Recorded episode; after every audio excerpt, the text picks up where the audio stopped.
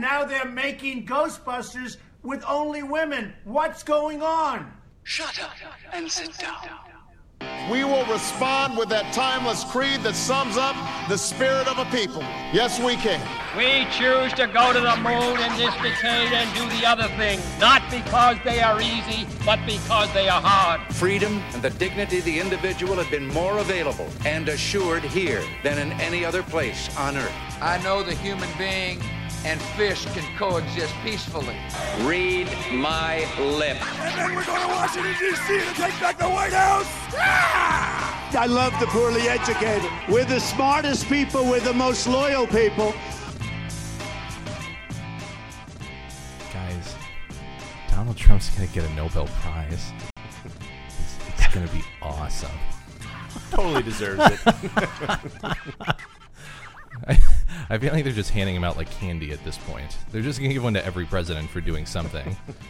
Tying shoelaces, helping an old woman across the street. Yeah. Or, you know, finishing the Korean War. Either way. I can still hear the theme music. Is yeah, it's still going. Oh, okay. I thought for sure I was having technical difficulties. I was leaving it for dramatic effect. I'm very sorry about that, Phil. I oh, won't ever do that again. I'm sorry for doubting you. well, welcome back, guys. It's Barstool Politics. I'm your host, Nick McGuire, joined as always by Dr. Bill Muck from North Central College and Dr. Phil Barker from Keene State College. Hi, boys. Hey, Nick. Hey. Hi, Phil. Hey, Bill. It's, uh, it's it's another fun week, but before we get into uh, all of the um, North Korea shenanigans and late breaking news about uh, Ty Cobb and all the other fun things that went on this past week, he's back playing baseball. Apparently. He is back playing baseball. He's an old guy. He should really be proud of himself. Um, before that, uh, podcast, shameless plugs. Uh, follow us on Facebook at Barstool Politics, Twitter at Barstool Paul P O L. Uh, you can find the beers that we try on the Untappd app uh, on iOS and Android. Uh, the podcast you can find on SoundCloud and Stitcher and Spreaker and Google Play Music and every other major podcasting platform. Uh, share us and like us on iTunes. That helps us grow the most. Um, seems like most of you are listening there, anyways. So do all those things that I just told you, all of them in succession. Is Spreaker real, or is that just a word you made up? No, it's a real thing. I had to oh. really friggin' try to get us on that thing. I had to email the guy and glad Mr. hand him and kiss his ass. Yeah, Mister uh, Todd Spreaker person. um, yeah, could you put us on there? And he was nice enough to do it because uh, you normally have to be part of their network. So oh. yeah, you're welcome. Sweet. Thanks, yeah. Phil. Thanks, Nick. breaking down that fourth wall. Um. Good yeah. plugs. Good plugs. I know, right? Yeah. Yeah. Good so good. It's, I feel good about it. Um, yeah, it's it's a it's a heavy foreign policy thing, which is nice, and Trump may get a Nobel Prize for it. Um, the maybe the, the president of South Korea suggested this. Yeah, this isn't just me- so today. Members of Congress, eighteen members of the House, uh, wrote a letter to the Nobel Committee suggesting this, but there, there's a buzz, Nick. It's it's happening. There is a buzz. Yeah. mm-hmm. so, all right. I completely agree with it and totally support that decision. Oh, all right. So let's break down what's going on. Iran and North Korea assumed center stage this last week as President Trump appears to be on the cusp of dismantling one international agreement while simultaneously attempting to forge another buoyed by chants of Nobel, Nobel, Nobel at a Saturday evening rally. They really chanted that. They were missing. There was a I, bell that got stolen. There are a few, we, there are a few bell. things. Few things I can think of that a Trump Waka crowd is waka. less likely to chant than Nobel. I know it was happened. oh, so Trump spoke optimistically of the prospect of peace between North and South Korea and the denuclearization of the Korean Peninsula. There's no doubt that Friday's summit between the North, North and South Korea was truly historic. It was the first time that any leader from North Korea stepped foot in the South. Kim Jong Un even promised to not wake up Mr. Moon with any more early morning missile tests. That was that was nice. Aw. Yeah, and all seemed right in the world. Yet at the same time, the Trump administration was signaling that's leaning towards ending the Iran nuclear accord. Trump must decide by May 12th whether he will continue to waive sanctions on Iran, as is required by the deal. Trump was aided in his efforts by Israeli Prime Minister Benjamin Netanyahu, who gave what I would say is a odd and awkward speech, where he uncovered shelves full of books and CDs, which Israel apparently in January had captured from Iran, and apparently proved that Iran had previously lied about its uh, pursuing a nuclear weapons program. Iran would they wouldn't lie. Nah, man. No? no, pretty Okay. trustworthy guys. So my favorite part about the presentation was Bibi slide that filled up the entire big screen with the words "Iran lied" in this dark black font in a white background. Trump humbly responded to this information by stating, "quote What we've learned has really shown that I've been hundred percent right." so Phil, what was your reaction as you watched Trump try to close one deal and undermine another? Uh, I you know I, I don't I they're really interesting contrasts because Yeah. they he is going in some ways in different directions on each of them. He's trying to get a deal with North Korea. He's trying to undermine the deal with Iran. But I at- at the same time it feels like there's some real similarities because I don't feel like what he's after in North Korea is really a deal. What he's after in North Korea is North Korea not having nuclear weapons and will kick your ass if we have to, which is essentially the same thing he's after in Iran, right? They're they're both sort of lacking in nuance. Do this or else. Um, the extent we've talked about on here before, the extent to which one undermines the other, that his ability to negotiate with North Korea if he backs out of this Iran deal is, um, you know, I, I don't, I don't, I've sort of, I don't think that that really matters. I mean, I think it matters, but I, that's, you know, the idea that logical consistency matters with this administration is Yeah. sort of, I've given up on that. The irony of it, if he got the Iran nuclear deal with North Korea, he would he would win the Nobel Prize. I mean, we're spending too much time talking about Nobel Peace Prizes, but No, I want to talk about it more in a minute. so, but if he if he managed to do that, if he were to somehow get South Korea and North Korea, if he got North Korea to denuclearize and they agreed to the same framework of the Iran nuclear accord, we would all be cheering this major major success. Which I think speaks to the idea of undermining the Iran nuclear accord, but it is it's there's you're right the contrast and the similarities are striking. I, th- I think a lot. I mean, in, in other, you've seen this in other realms. I, I think that the Iran deal is tainted with the stink of Obama, right? and, and so I think that for for That was that was really That good, was Phil. I liked it. mm.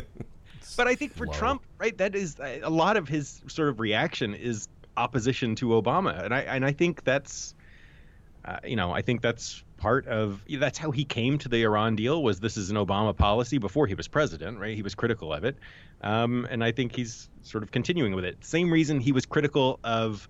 Uh, the Obama policy on North Korea. And so I think to some extent, his policy with North Korea has just been I'm going to do what the Obama, different than the Obama Yeah. administration. Right. So, Yes, he's the George Costanza of presidents. I uh, I I hear what you're saying about the possibility of having a an Iran nuclear deal like um, proxy in North Korea. I I don't think that would work for him. I, I don't even think it crosses his mind. And realistically, this development has very little to do with his diplomatic flair. It has everything to do with the fact that he's acted batshit crazy over the past year, more than anything, I think. Uh, on top of the fact that there's pretty good evidence that the North Koreans have uh, severely poisoned their own uh, land with their destroyed their nuclear testing. nuclear- Yes. So I, I, I, I while I, I think that the outcome has, at least on the surface, been extremely positive, I don't think it has anything to do with, uh, again, the, the diplomatic efforts of the Trump administration whatsoever. And if you're talking about Iran, I, I, I don't know. I, if this if the North Korea thing works, I think it's the likelihood of scrapping the Iran deal increases dramatically, and I think that's the time when a deal like that absolutely does not need to be taken away. Because there is some sort of structure there now that um, allows for uh, um, what's the word um, inspections uh, at least the the appearance of uh, legitimate ex- uh, inspections and kind of keeps them in their own um, in their own area and away from something that we need to deal with in in um, in the immediate future. Um, I I don't know. I still think he's going to scrap the Iran deal. I I think so too. I think the, the North Korea thing is I, I don't know. I'm pretty mildly optimistic I, I think we, we should be happy. And he with- definitely deserves a Nobel Prize. we we should be happy with developments in North Korea and still be skeptical about the long term prospects of a denuclearization. Phil, you were going to say something. Yeah. It's not gonna. So I we I I would like to break them apart and talk about Yeah. each of these issues separately because they're they're different issues. so we can't jump Um, back and forth. well, I mean, we can, but I, I want to talk more in depth about Yeah. both of them. So the North Korea deal. I mean, there, there's a lot to be said here. I mean, there was.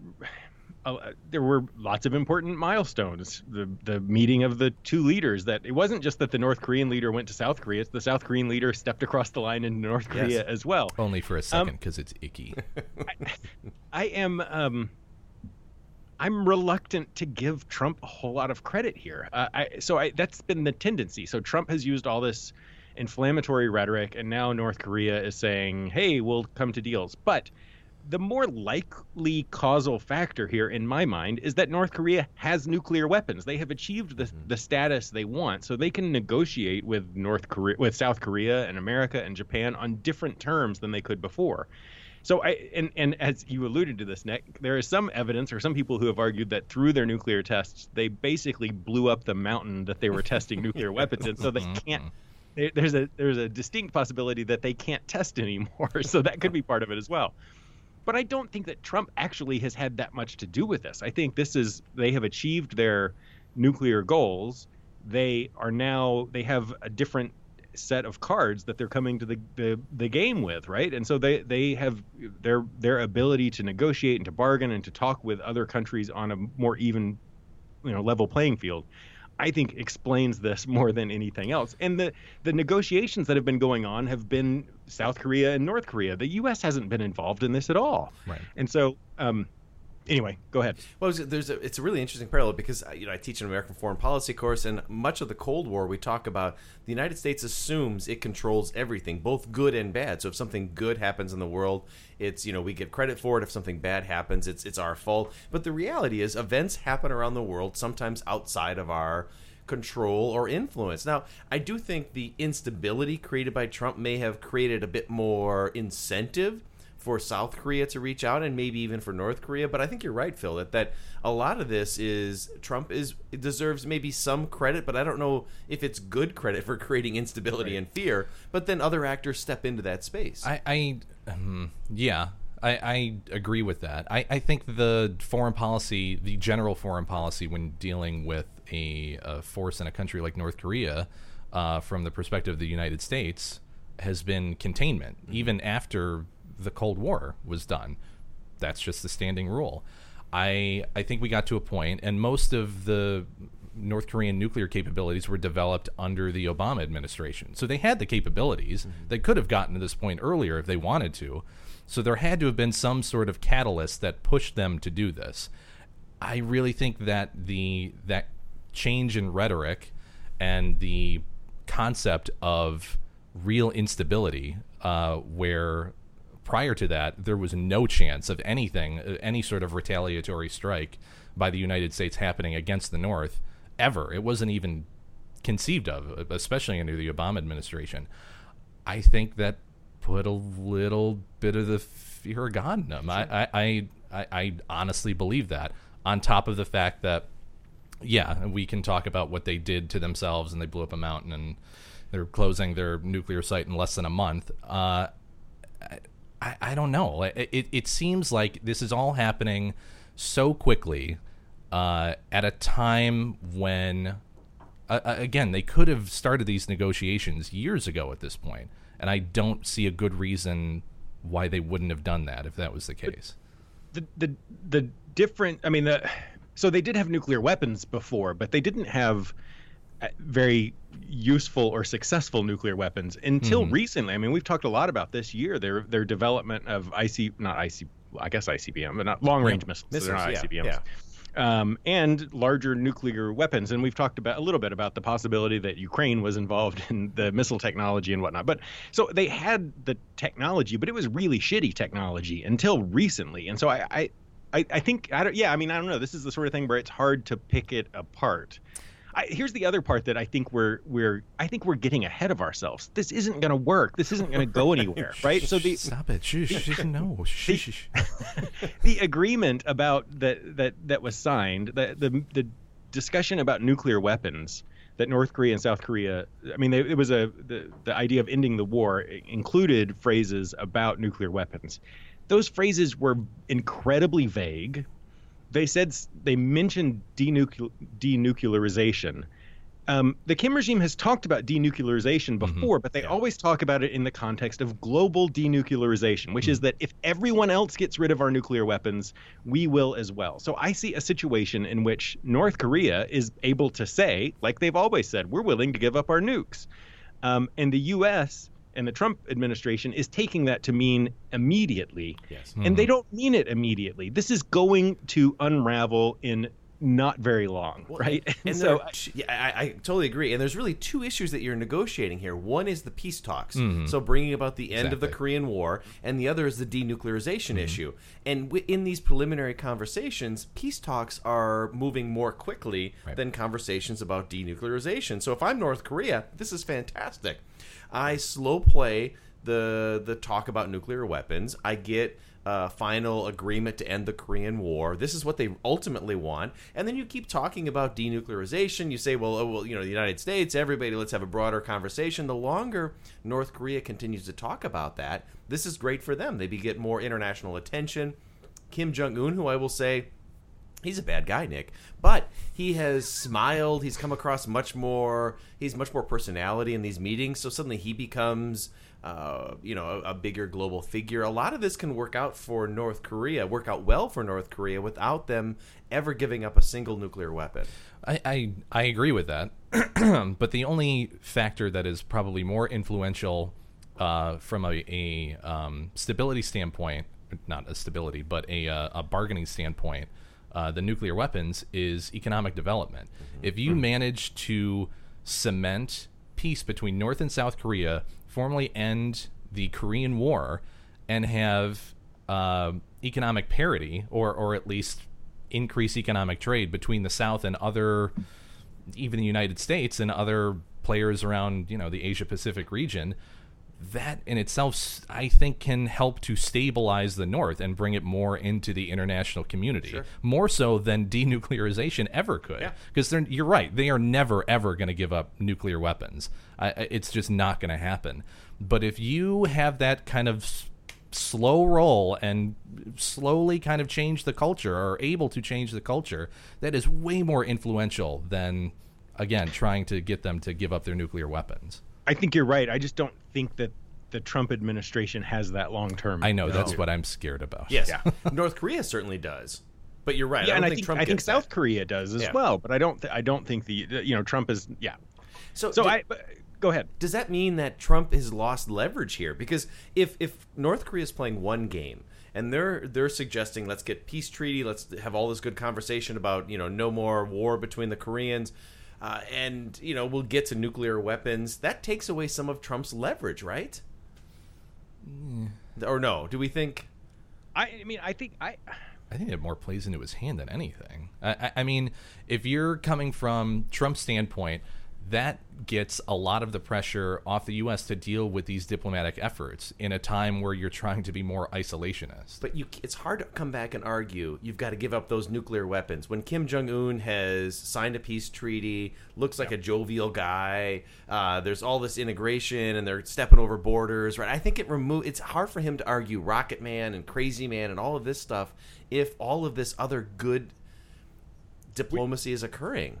I, I agree. I think that North Korea has played this in some ways better. So, Donald, the Trump administration, by making essentially a black and white ultimatum, give up your nuclear weapons or else fire and fury and all this other stuff, it doesn't leave much wiggle room, right? Yeah. Whereas North Korea has used this opportunity to start to cultivate relationships or to improve relationships with you know with uh, South Korea, with China, other people around them, and it seems like the the way that they have approached this leaves them far more wiggle room in terms of what they can do. And when you think about negotiating about something, if you don't have you know many options and the other guy has a whole bunch of options, you're in a weak place from a bargaining standpoint. I I don't yeah, Yeah. I I mean, the end game realistically is regardless of whether or not they deal with us in this particular situation, they're going to deal with us in at some point in the future. If you're talking about them stabilizing relations with the South, the South blatantly said we still want American troops in South Korea.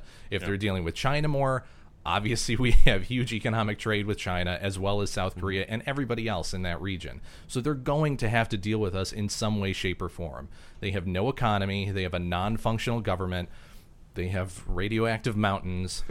Um, uh, it's no no major exports besides cheap labor, which they can't even apparently do that anymore. It's uh, they're they're going to have to come to the bargaining table eventually.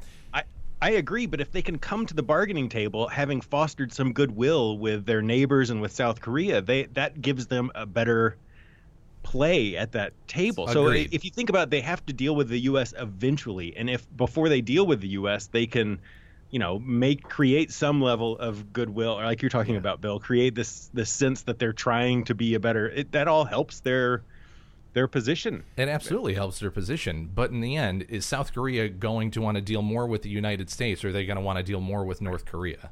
I, I again, they have when it comes to fostering goodwill and all that stuff. That's great for you know pictures and puppies and kissing babies and all that bullshit. But I, you you gotta you gotta play the hand you're dealt. Like there, North Korea does not have a lot to offer outside of nuclear weapons. But even that, I think, is still a win for the United States. And I, I, I worry whether Trump's rhetoric will complicate that. But if we get North Korea to sign a peace treaty with South Korea and, and, and, and move in a more positive direction in terms of economic exchanges and political exchanges, all of that, and maybe agree to freeze nuclear testing, which they probably have to do anyhow because of the mountain issue, uh, and, and and and missile testing and all of that. That is a win for the United States. It stabilizes the situation. But Trump's rhetoric might trap them in a way where they feel like they have to go further.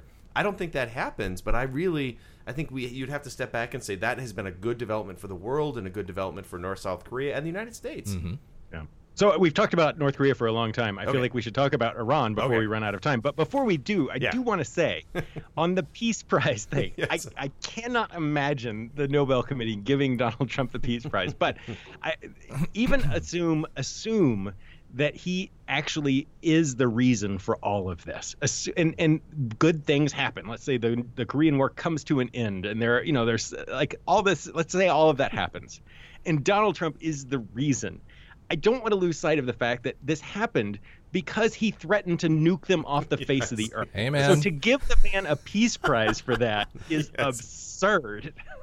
Ends justify the means. Could you imagine that speech? Because you were so stupid on Twitter, threatened to destroy the world. Is that your, is that your Swedish accent? yes, yes, you deserve the Nobel Peace Prize. The Nobel Peace Prize is a, is a joke, anyhow. I mean, Obama shouldn't have gotten it. All of that is silly, but um, but the fact that you're right, Phil, that we're talking about Trump as a man of peace who threatens war, um, it's yeah, it's Hey, man, messy. do as I say, not as I do. Your parents, you should know this shit.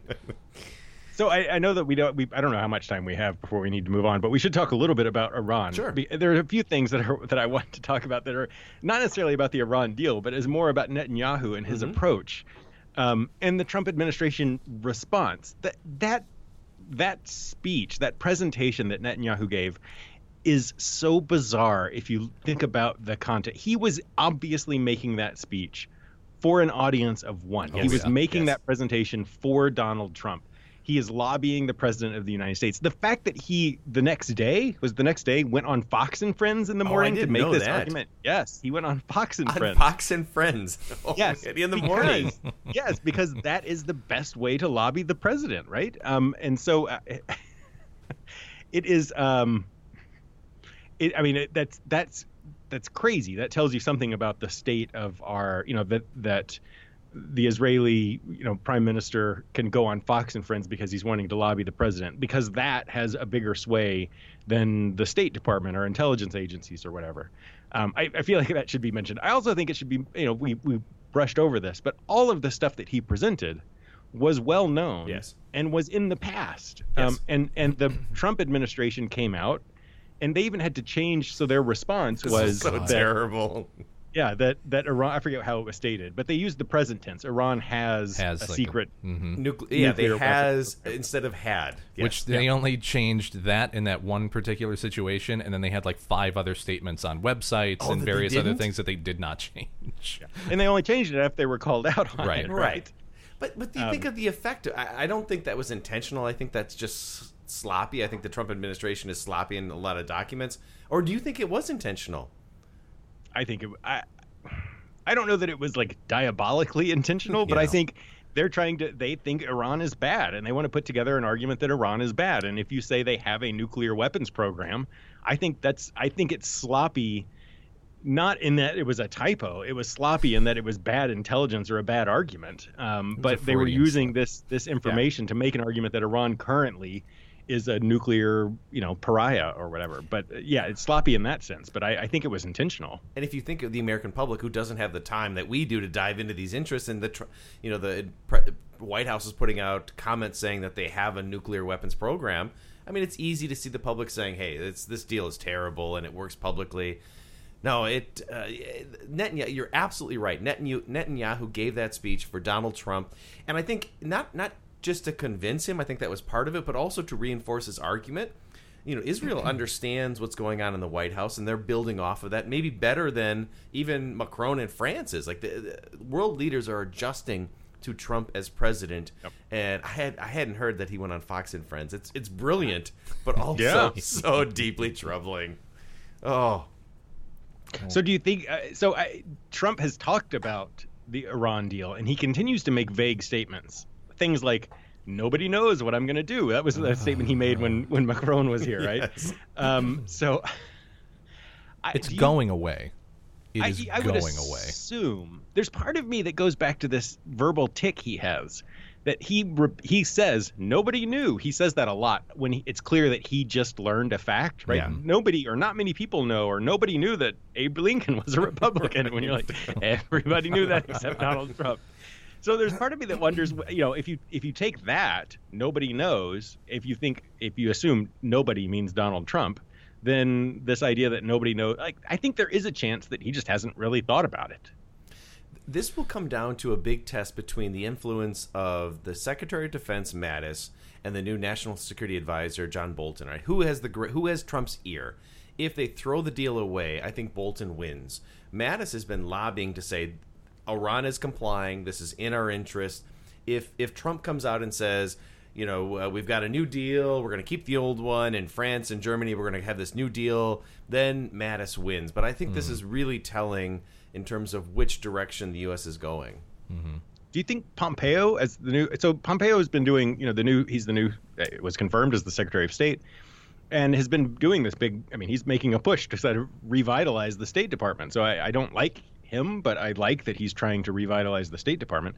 I don't have a hint, I don't have a sense of what his take is on Iran or how much of Trump's ear he has. I don't, do you think he comes into play here at all? I, I think he's pretty hawkish on issues, but his role might redefine this, right? So as Right. soon as Where you stand depends on where you sit, says Graham Allison. Exactly right.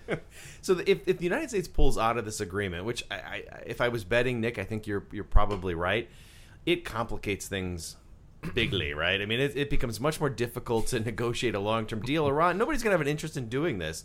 So I, th- that might might create an incentive for Pompeo to say, "Let's build on the old agreement. Let me be diplomatic." I, I, I don't know. I You're- go ahead. Sorry.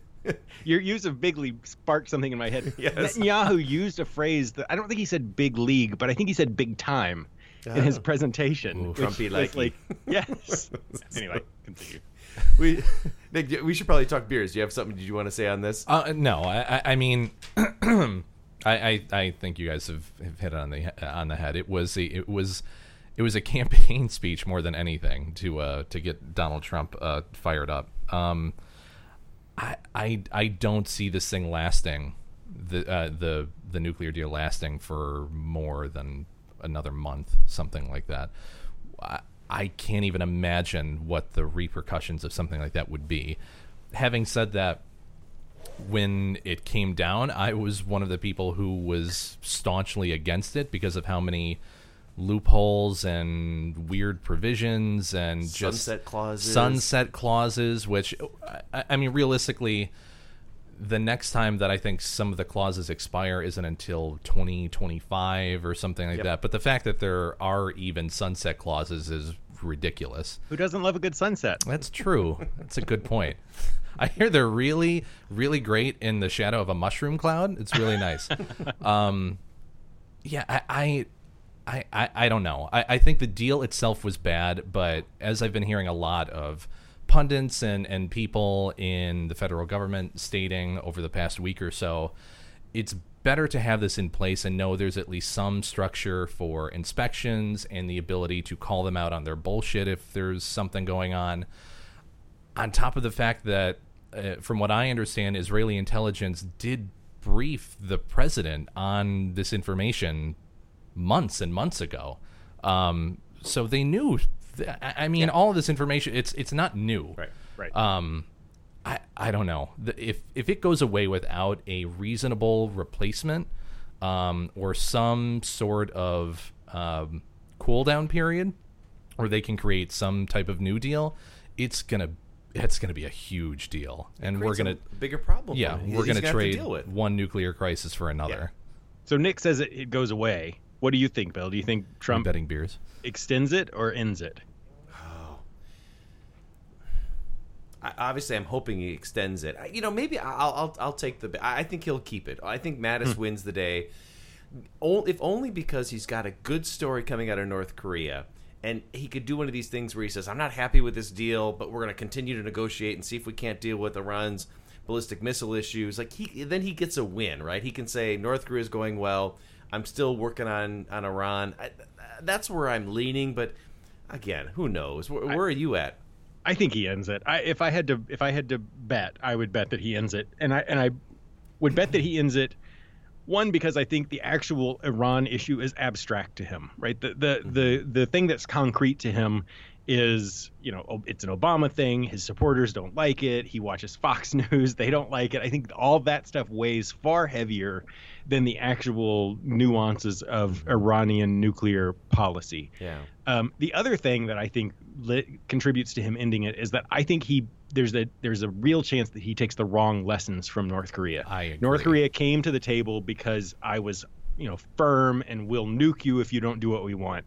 And so I think that if you take that lesson and apply it to Iran, the whole negotiating thing is is the wrong way to do it. That saying give it up or else is the better approach. And so I, that my fear is that that's the lesson he takes from North Korea. Oh, that's a good go, girl. You, guys are so smart. I learned from you. Can I can I just say that when we get to talk foreign policy for half an hour and drink a good beer, the beer goes down so much Yeah, better. it's You delicious. know, so- mm-hmm. All right, Phil, why don't you start us off? What are you drinking?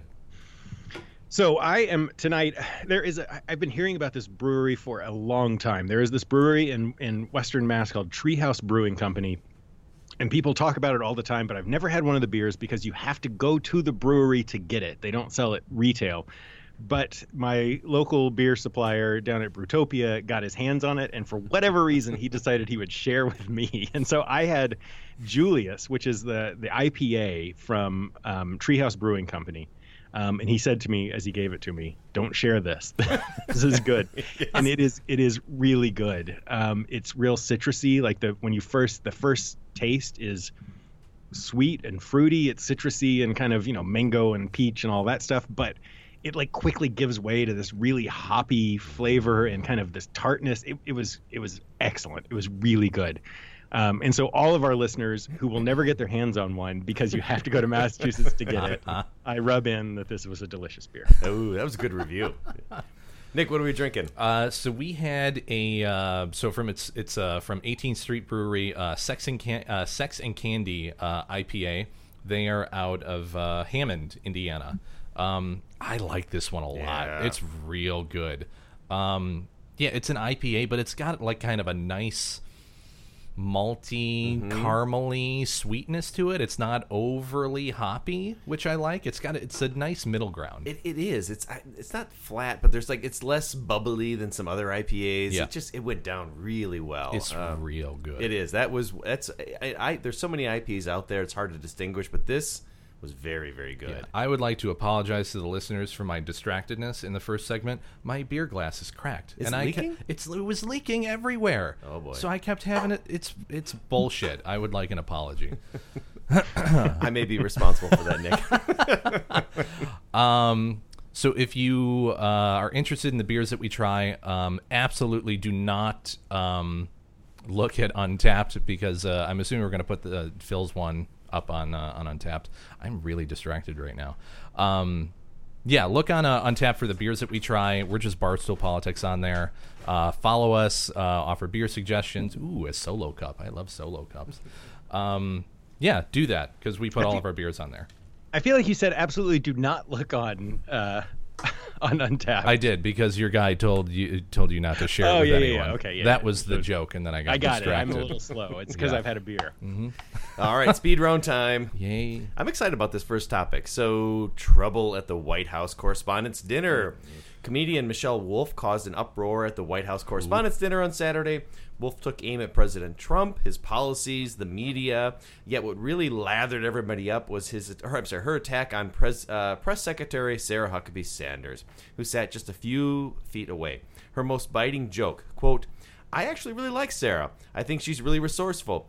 Like she burns facts and then she uses that ash to create a perfect smoky eye. Maybe she's born with it. Maybe it's lies. It's probably lies. Nick, I think that's funny. All right. Shut up, Bill. As soon as Wolf finished, the outrage cycle went into overdrive as journalists and the Trump administration uh, alike decried the routine as inappropriate, harsh, a disgrace, or as Trump put it, an embarrassment. This is not entirely without precedent. Stephen Colbert, Wanda Sykes, uh, other comedians have also been criticized for their quote inappropriate and rude comments during the their hosting of the dinner. Nick, you don't suffer snowflakes lightly. What was your reaction to all of this? I like how you specifically wrote me in on the outline. Yes. Thank you for that. Let's just start that one right there. Oh, apparently that doesn't make a sound. Hold on, I gotta make sounds.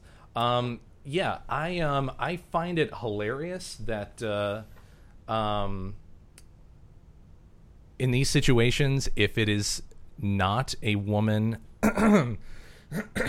my apologies. Um, on the left, they are completely willing to eviscerate any woman on the right for her physical appearance.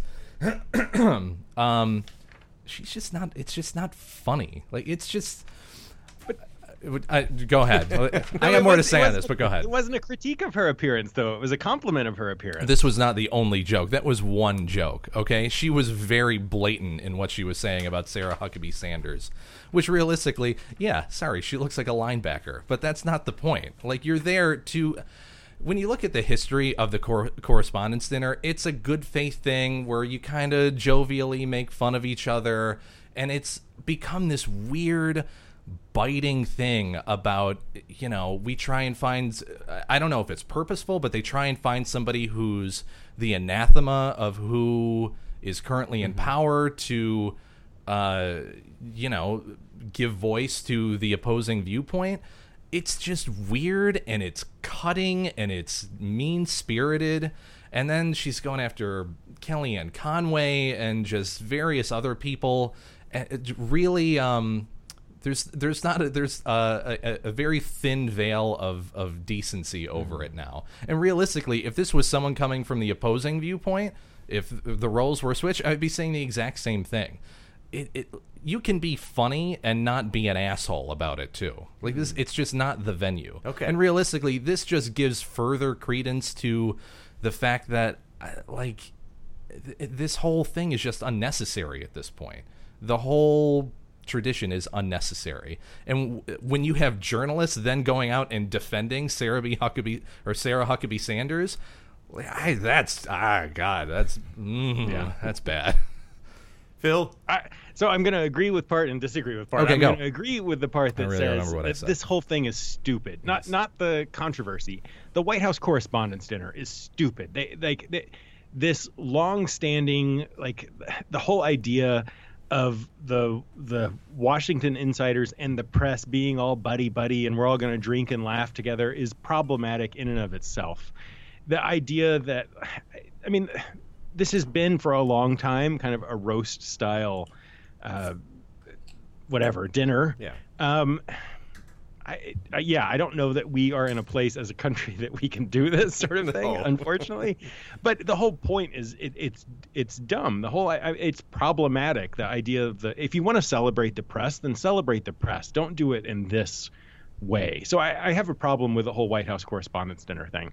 On the in, in terms of of um Michelle, it's Michelle Wolf. Michelle right? Wolf, yeah, Michelle?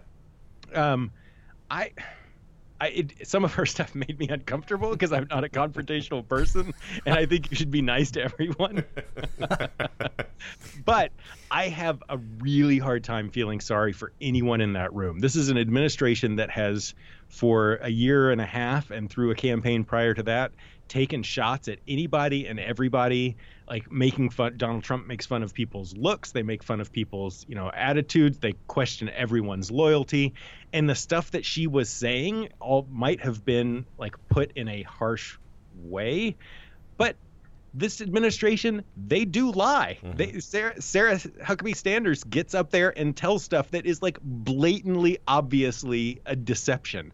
And so I I don't I don't you know it, as much as it sort of made me uncomfortable I I don't know that it, it's hard for me to like argue against the stuff that she said. We could talk about whether it was funny or not, but the critique, especially since when they invited her, the invitation, like the the person who put this whole thing together said they wanted someone who would speak truth to power, Yes. and she comes and says this, and their response is that was a bit much, So I- Which is I- terrible. Come on, I, yeah, well, yeah. All right, all right. Hold, hold on. One, Yeah. one thing. Um, the clock isn't even running at this point.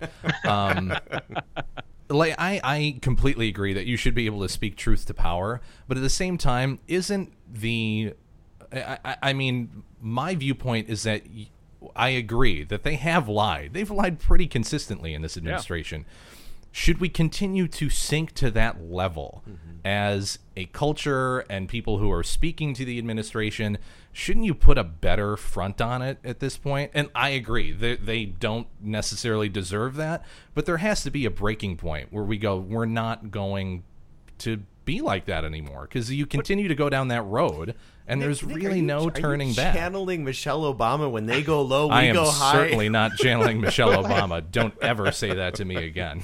if but if somebody if somebody is lying to me and I say you're a liar, i am I seeking to their level or am I just calling them on their shit? But th- like, you don't need a comedian then. Like, just have like go out there and just point at him and go, "You're a liar." Don't have this stupid fa- facade about this weird gala with journalists and it's this whole thing where the nation's gonna. Wa- no, just like you can do that on Twitter now, and you do do that on Twitter. We don't need to like it's it's completely unnecessary. We're back at the point that this whole thing is completely unnecessary.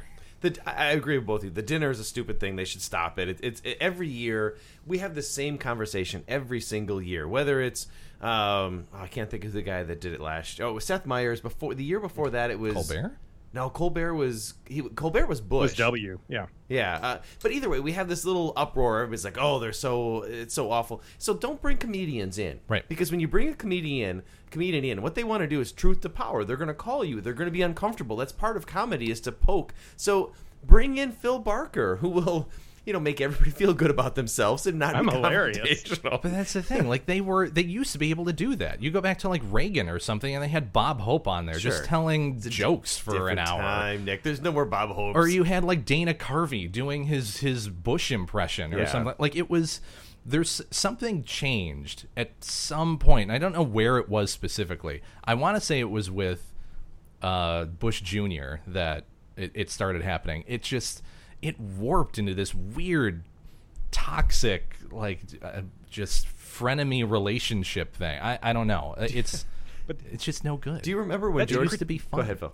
That's a critique of the dinner, not Yeah. necessarily of Michelle Wolf, though. No, I agree. Yeah, yeah, not about her. Yeah, no, I, I, I just think she's not funny. And I think that's a different critique, right? to say that it wasn't funny, I, I I've struggled with this over the week because my initial reaction was was kind of like yours, both of yours. I thought this was inappropriate; it's not the right venue. But then I've heard her interviewed a few times, and I've heard some other comedians speak to this and say this is what com- comedians do. We Yep. we poke, we make people uncomfortable, and if she's asked to, br- to be brought in and push people, she did her job. And and this this event should be blown up. They shouldn't do it anymore. But I don't fault her for coming in and calling people out. And in some ways it's not for the audience there it's for the it's for television it's you know and so for her I, I i think she did exactly what she should do i don't critique it i don't know if i found it funny like you nick but she's a respected comedian so you know whatever it's her I, deal I, I would debate that point, but yes, that she's I- respected. She's got a show, comedian. Nick. You know what? The second that that thing was over, she was on the top of my Netflix list. Yeah. Yeah. completely non not prompting me.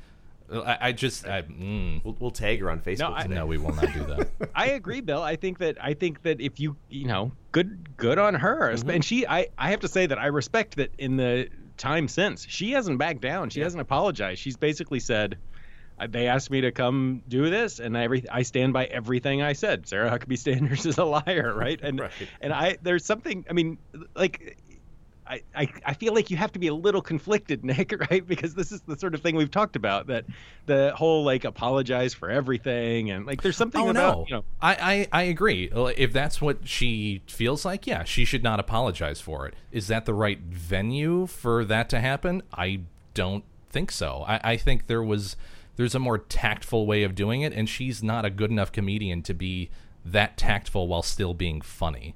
And hmm. I- would attack the press too. So I understand why the Trump administration Yeah. responds and says this is terrible. That's their job. That's what they need to do. They need to have this narrative pushing back against this. But the press, their reaction was like, "Oh, this is terrible. How awful." Right. You know, this is free speech, and you may say, "I would have loved if some of the journalists had tweeted out that wasn't funny." But they didn't. They're like, that's inappropriate. That's a different thing. When you bring people in to say, you know, let's have a, a confrontational, funny talk, you can't then backtrack and say, "Oh, that was a little over the top." and and again the contrast you can't bypass the the the contrast which is that on the night this was happening was when Donald Trump was having his rally in Detroit right? In which he was asking of he was like you know asking if there were any bell, Hispanics and no the bell, crowd was no bell. booing and like he was taking shots at people and he was he was calling out uh, what's his name Tester and, and accusing him like threatening him from the stage. So I have a hard time getting worked up or feeling bad for the people who have volunteered or chosen to work for Donald Trump when he, like, you know, I, I just can't, I can't, I, I just can't feel bad Oh. about someone saying bad things about them in Let's- their presence. Let's Like, make this perfectly clear.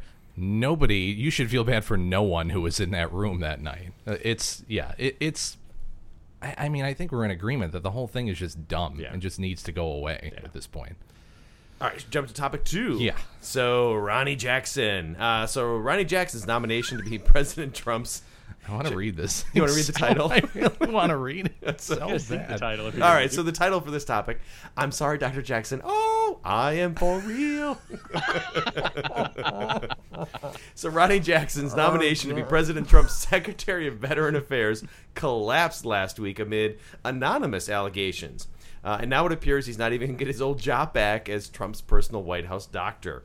Uh, Jackson's failed nomination has been turned into a political football, with Trump using it to attack Senator Jon Tester, a Democrat from Montana. Tester passed on the anonymous accounts of 23 people who worked with Jackson, many of which were active military. They alleged Jackson passed out pills like, quote, Candyman, uh, got drunk on the job, and was an all around awful guy to work for. Some of it is, has been substantiated, including uh, by Vice President uh, Pence's doctor, who raised concerns last fall. Yet a lot of questions still need to be answered, and it's fair to suggest that Trump may want to think about upgrading his vetting process. Uh, so, Phil, where I don't know, like, where were you in all of this? What was your reaction to the this circus? Uh, you know, I'm I'm I'm torn. I, I'm not torn on the whole. He needs to upgrade it. Like we've known for a long time that there is no vetting process. Trump knows somebody and invites them to do the job.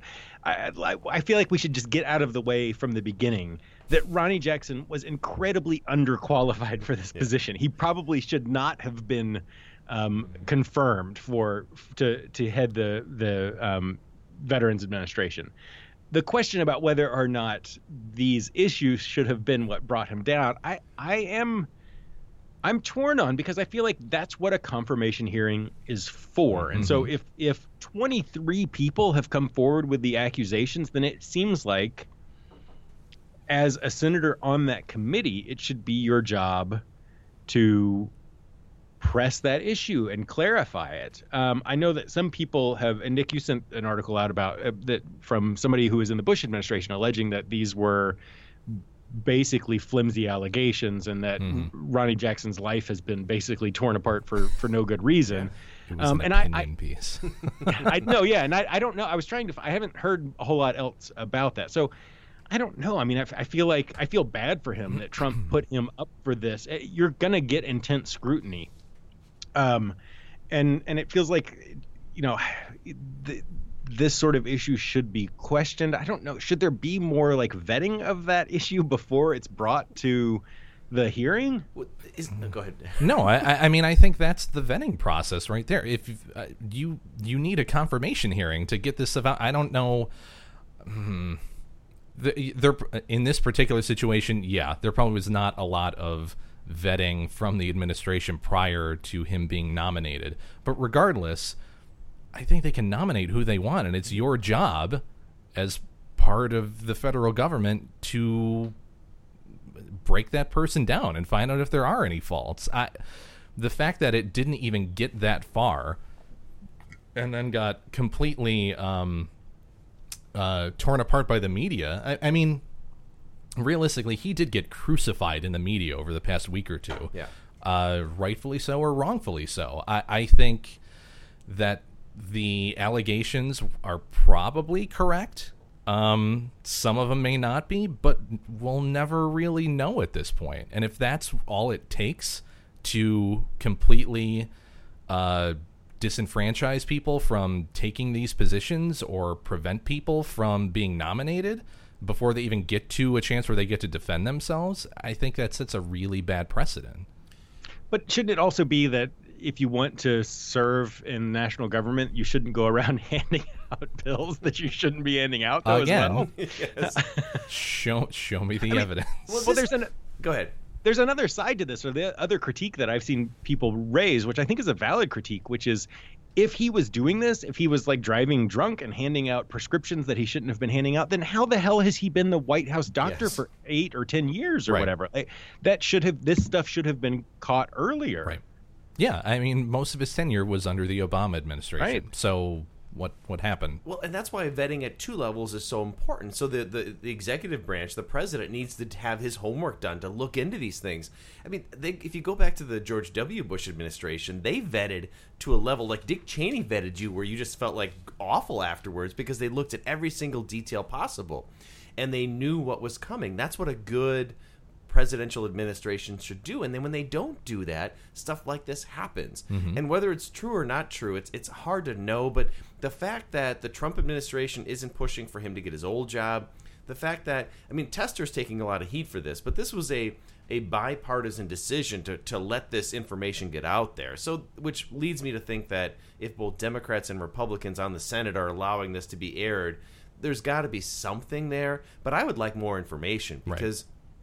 Because if it is is what you said, Nick, if it's simply rumors and allegations, this is terrible. Uh, but again, this is the reality of, of if you want to run a big organization, this is the big boy politics. It's going to get ugly. So, What- Yeah. Go ahead. What? How do you feel about the other aspect of this? I, I was going to ask, how do you feel about? It? But I think uh, that's a silly question. The other problem with this whole thing is Trump's response. Trump's response. I was going to ask how you feel about Trump's response, but I, I'm I'm just going to tell you how I feel about Trump's response. um, the fact that Trump has numerous times from at his rally, uh, you know, he's he's made these comments. I think on Twitter as well, basically targeting Tester, and not just target, not just saying that Tester's at fault, but to, he has insinuated that he has information on Tester that he could release that would end Tester's career. Ooh, That- that's like that's blackmail. You can't like the president of the United States saying that about a sitting senator is insane. especially about a guy who he's alleging released information incorrectly, right? I mean, it's all it's all terrible, and it, it feels to me that Trump has moved on. He realized that this the the this issue's over, so I'm going to go after Tester because I might be able to steal a Senate seat back. Um, If he really believed that, he would have reinstated him as his doctor, and he didn't do that. Uh, it's awful. Yeah. M- moving on. Moving on. Okay. All right, next topic. So, White House Chief of Staff John Kelly correctly calls Trump an idiot. That's an opinion. Oh, That Okay, is I'm sorry. very much All an right, opinion. all right. I don't like these outlines anymore. I'd like an apology. I'm sorry, Nick. According to an NBC story, uh, White House Chief of Staff John Kelly has referred to Trump as an idiot multiple times and told aides he is the quote lone bulwark against catastrophe, curbing the erratic urges of a president who has the question who has a questionable grasp on policy issues and the functions of government.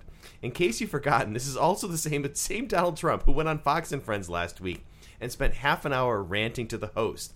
As the time went by, the host finally realized the president was not going to get off the line unless they forcibly told him it was time to end the conversation. It was truly bonkers.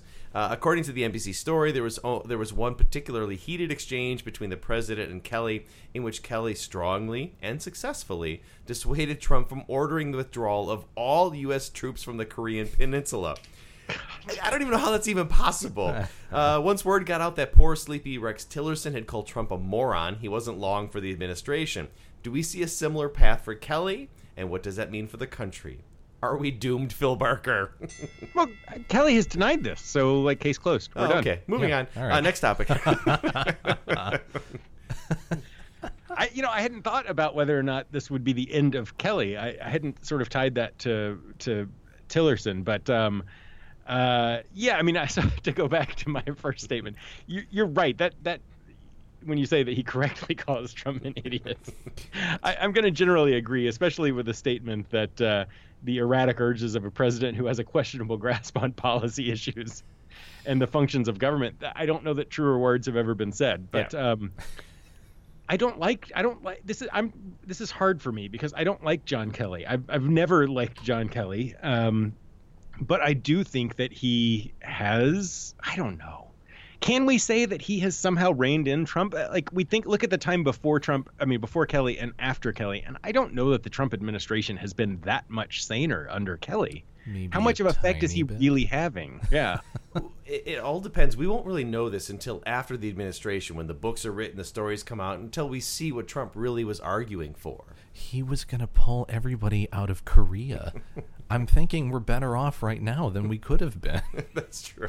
like, let's be real here, folks. But I also would like to think that whoever you plug in anybody um, into that position, and not you know almost anybody, like even John Bolton. Yeah, let's be if- real careful if- about that. Right, even John Bolton in that situation, if Trump was like, we, "We should get all the troops out of Korea," I feel like even John Bolton would be like, "Well, hold on, Mr. President." it's a, it's I go back and forth because I agree, I generally agree with you that uh, Kelly gets too much credit, uh, and, and we're not even going to talk about some of the misogynist things he said about women being overly sensitive and that you shouldn't swear in front of a woman. I, I, I think it's likely that he has uh, constrained some of the worst impulses of Trump. Uh, somebody who doesn't really know much about the world and has this gut instinct about what he wants to do, but hasn't done any of his homework. So I think it's it, I think it's fair to say that he probably has prevented things from getting worse, um, and that uh, that's I think that's something. The, I think that's the best you can hope for right, Right. now. I think he's Yeah. a very intelligent guy, and he's uh obviously a, a very strategic person. I, I, I mean, this is uncharted territory. How do you deal with someone who has no, uh, uh, again, no grasp of how the government works? Mm-hmm. All you can do is tell him not to nuke someone or not to remove troops from somewhere in those really you know, kind of base id type of conversations that probably go on more regularly than they should in any other administration. It's I, I don't think he knows what to do at this point. I, I honestly feel in this particular situation I feel bad for him. I feel bad for anybody who gets drawn into this orbit and has to deal with that kind of behavior. But you need somebody like that. Yeah. So whoever the next John Kelly is, they have to have that same role. If they are an enabler, then things get really, really dangerous because the role, the, the president of the United States has tremendous power, and a whimsical decision could end. You know, could undermine the global economy, could create nuclear war. I mean, this is not like just fun conversation. There are real implications to the president making a poor decision, Mm-hmm. and you know credit for to John Kelly for playing that role, even if it will only be for a year. That's that's true. I should I should give John Kelly credit You because as mu- I don't I don't like him, but he's clearly miserable doing what he's doing. He is not you know, he's not Steve Bannon or the Mooch or someone who's there to sort of manipulate Trump and like rise, you know, raise his own status. He is clearly doing this as a sense of duty. Mm-hmm. And even if I don't necessarily like him or agree with all his views, um, there's something noble about that. Yes. Uh, but nobody leaves this administration in a better place than when they entered it. So, you know, Rex Tillerson, there's a whole host of people, even the Mooch, right? I mean, the Mooch is 11 days. To, it Mooch is the best, him. man. He's doing great now. So, He's the best. But wherever, whatever John Kelly does after this, is and he, he probably just retires, yeah. uh, he doesn't come out of this better off. I mean, there was a story not too long ago where even at lower levels, individuals who are leaving the Trump administration are not able to get the normal jobs that somebody oh, yeah. who works in a position of power should instantly be able to get. No, they're radioactive. Yeah. Nobody wants any part of them whatsoever, right. um, except for book deals. right. Yeah. so do you think? Do you think Kelly will pay a price for this? For yeah. the reports that he's calling the president an idiot, you think he's done? Two weeks three weeks. I give him a month. It took it took longer to fire Tillerson than we thought. The moron came uh, moron comment came out, and then it, it, was it was a weeks before he was gone. I think Tel- Kelly's done. And um, this isn't the first time that there has been speculation that Kelly might be on the way out. Yes. So uh, if you consider if this had been the first controversy, then possibly. Call me when he's on the shitter. We'll do it then. Right. We gotta we gotta set a we gotta set a tradition. Who, who the hell replaces him? I don't know. Who knows? Ronny Jackson. Ronny, Ronny Jackson. Jackson. yeah, it's it's bad. It's bad news. Mm-hmm. All right. Uh, next topic. Uh, Mueller has a few questions for Donald Trump. The special counsel, Robert Mueller, recently provided uh, President Trump's lawyers a list of 49 questions he would like Trump to answer in an interview. The list was obtained by the New York Times, and it's a fun list. There are at least uh, four dozen questions that cover a wide range of topics it's clear Mueller wants to learn more about Trump's ties to Russia and determine whether he obstructed justice. Uh, Trump called it a disgrace that the special counsel's office had leaked the material, although we don't actually know who leaked these questions. Trump also noted that none of the questions mentioned collusion, which, while technically, uh, excuse me, technically correct that the word collusion was not used, there's a lot of potential collusion questions. Uh, Trump's response makes me think there is no way I would let Trump anywhere near these questions. Do you gentlemen agree? He may not have a choice. Wasn't there a story today that uh, Mueller said he could potentially subpoena subpoena him? Trump yes, uh, if if they don't sit down. It's, it's getting scary. It, yes, it is very um, uncomfortable. Yes, and for each each of these questions, there will be follow up questions. Ooh, yeah, so, follow ups are the worst. Phil, so th- this question about uh, if you let Trump, it's an interesting debate. I, there were a number of articles today talking about this uh, apparently ongoing war within the Trump legal camp, and there were changes. Again, we we mentioned that Ty Cobb is out as of this afternoon. Um, and they've hired, a, or they apparently are in the process of hiring a guy who was on Clinton's impeachment defense team, which I don't know if that says something.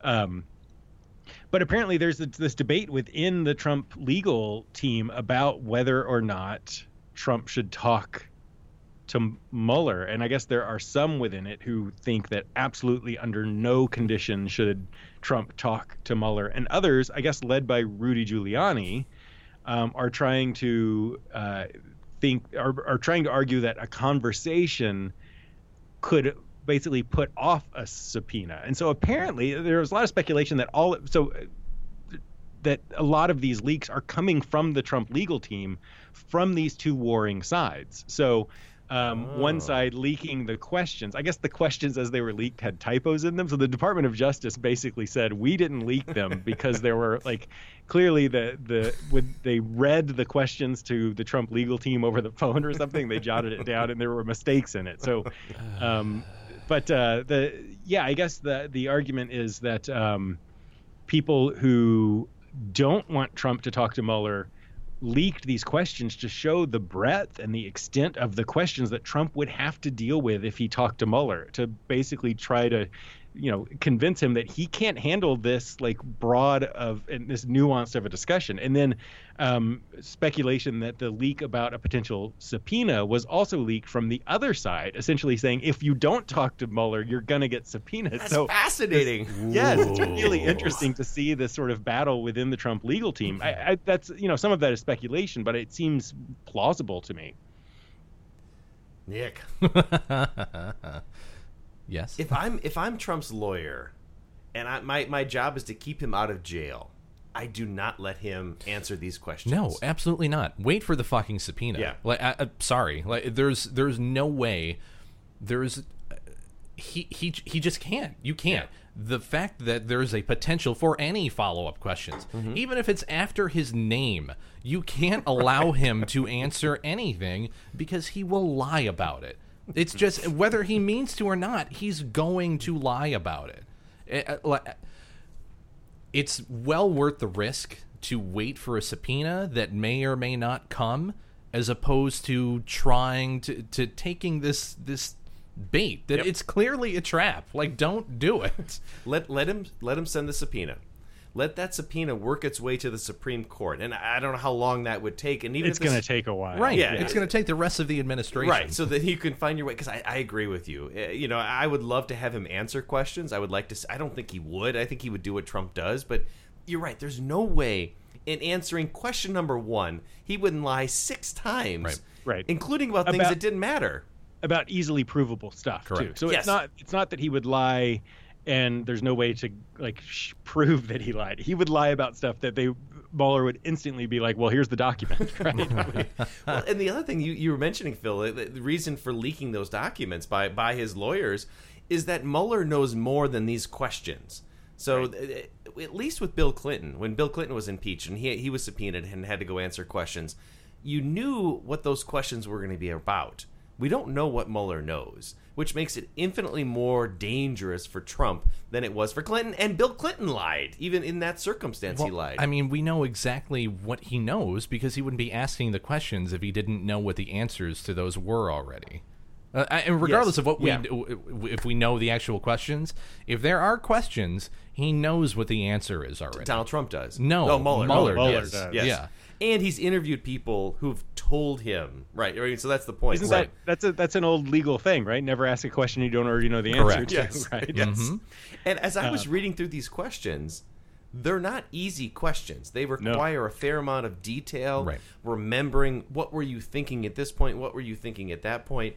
It is a minefield. I just came for it. was a great campaign rally. It was his best campaign rally ever. It's, it's bigly great. There was this nice woman in his front row. and uh, It's, it's going to go on for like 20 minutes until he gets the actual answer. The only thing that thinks he might be able to save himself is that he lies so much and knows so little that maybe all of that insane information would overwhelm Mueller that he would not be able to make any sense of it all. He's going to O.J. Simpson it? Yes. Okay. I don't think that's accurate. I know. I think you're. I, I realize the bell rang, but I, I think you're right that uh, you let the subpoena come because Bill Clinton was subpoenaed, but they agreed to to have a discussion or an interview, so the subpoena was dropped. So the, the legality of subpoenaing the president was never fully settled.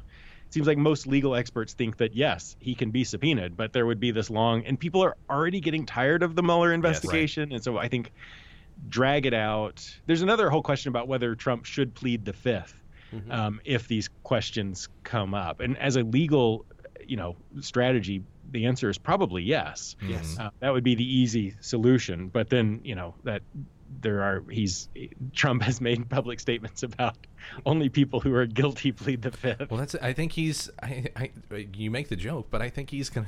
If that was the situation, he would O.J. Simpson it. Yeah. He's he's gonna answer the questions because he thinks he can outwit someone. he sh- they should tell him three things. They should tell him to say, "I'm pleading the fifth, or "I'm the commander in chief," or executive pli- privilege. Right? Right. That's it. You know, you Right. can't. Yeah, and that's that's all he should But say. won't- but he won't just say Right. that. No. Yeah, exactly. the. Absolutely All right. not. Anyway, we should move. On. All right, final topic.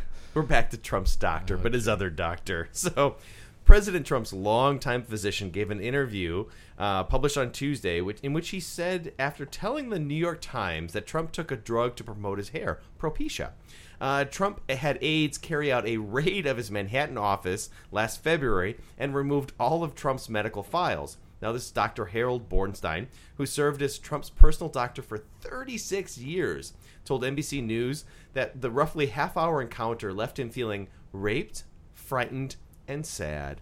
He said the president's bodyguard, Keith Schiller, accompanied by a lawyer for the Trump organization and a third man, uh, took the files. Now, you can't make this stuff up. Uh, so thoughts on the president's crazy make this no raid up. of the office, and they were trying to think of something else. Uh, oh, the other thing is that uh, the doctor in the interview also said that Trump dictated the letter. Yes. Uh, Back, so there was this big and during the campaign. This doctor released this letter in which he said Trump would be the healthiest man ever elected to the presidency. Trump dictated that letter to him, and he wrote it and signed it. Which makes bigly in here a lot. Did you? Right. Was that is that a medical term? Yeah. It makes perfect sense. Like when Yes. you reread that letter, it sounds like Donald It's Trump talking about himself one hundred percent. So I mean, this is like they seem like they're made for each Yes. other because Yes. I, I, the I there is a problem with raiding a doctor's office.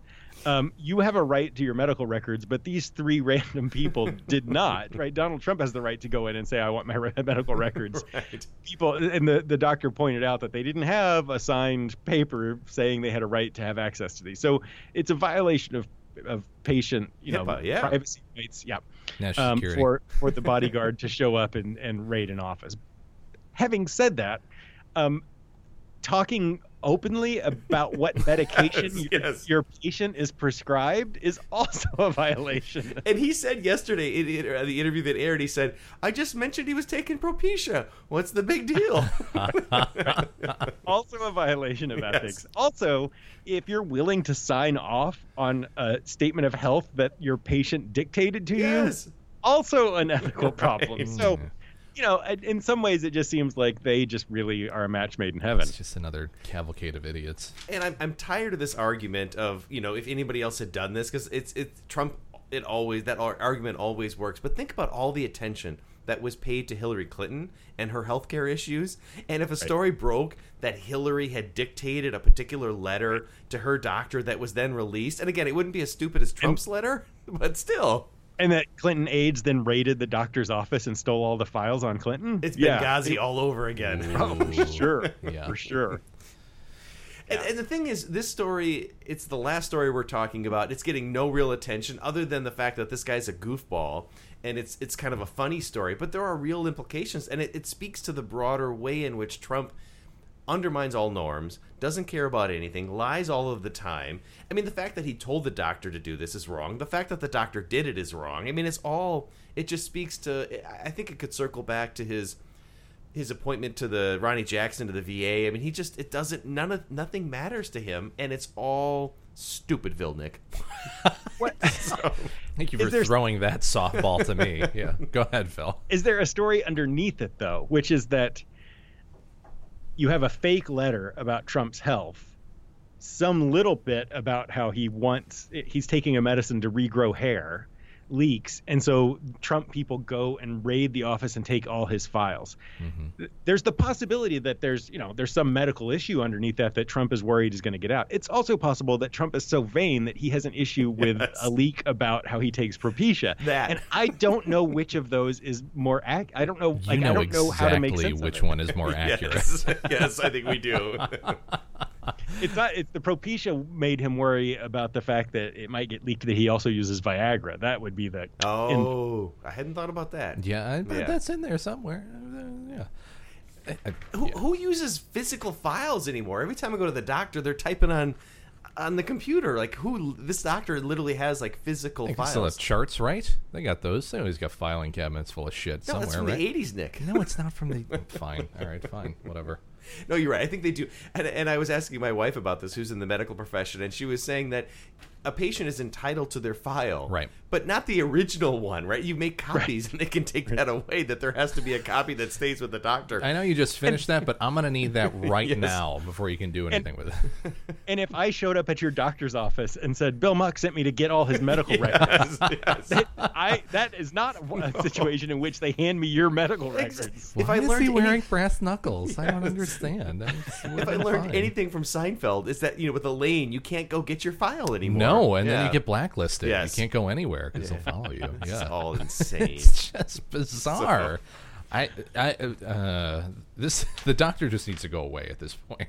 He, like, he, he will never be able to get a real No. I, I, I- it's just it's so bad. And the it's just so bad. The pictures of him, either in his office or now they have a new picture of him walking around the city, and he's holding his iPhone in a really weird way. His hair is longer. He's got the skinny John Lennon glasses. It's all a lot of people all said he looked like the doctor from Independence Day who got thrown up against the glass.